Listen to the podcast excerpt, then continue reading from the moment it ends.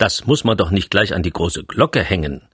Diesen Spruch dürften Sie, lieber Hörer, liebe Hörerin, auf jeden Fall schon gehört, wenn nicht gar selbst geäußert haben. Wenn eine große Glocke erklingt, eine wie die Gloriosa im Erfurter Dom etwa, dann trägt ihr Klang sehr weit. Manchmal will man das auch von eigenen Taten oder Absichten. Aber manchmal ist es vielleicht besser, kleine Brötchen zu backen und durch unvorsichtiges Ausposaunen das Unternehmen nicht zu gefährden. Denn Neider gibt es ja immer. Sind Glocken dazu da, Nachrichten zu überbringen? Ja, natürlich. Brach ein Feuer aus, kam ein Unwetter oder drohten kriegerische Handlungen, wurden bis nicht vor langer Zeit noch kräftig die Glocken Sturm geläutet.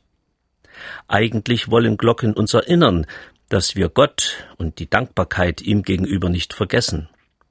Sie laden ein, ein Gebet zum Himmel zu senden, einen Gottesdienst zu besuchen. Glocken erinnern daran, dass die Welt Klang ist. Wir leben nicht im Chaos, auch wenn es uns oft so erscheinen mag.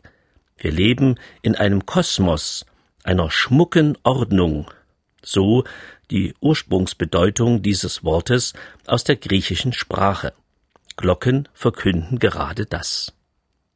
Wenn es etwas gibt, was lohnt, an die große Glocke gehängt zu werden, dann die Botschaft, die schon die Engel am Weihnachtstag mit glockenklarer Stimme ausrufen. Ehre sei Gott in der Höhe und Friede auf Erden den Menschen. Beherzigten wir dies, dann würden nicht nur Schwerter zu Pflugscharen umgegossen, sondern auch Kanonen zu neuen Glocken gemacht, damit der Ruf nach Frieden und gelungenem Miteinander neu und in großer Vielfalt erklingt.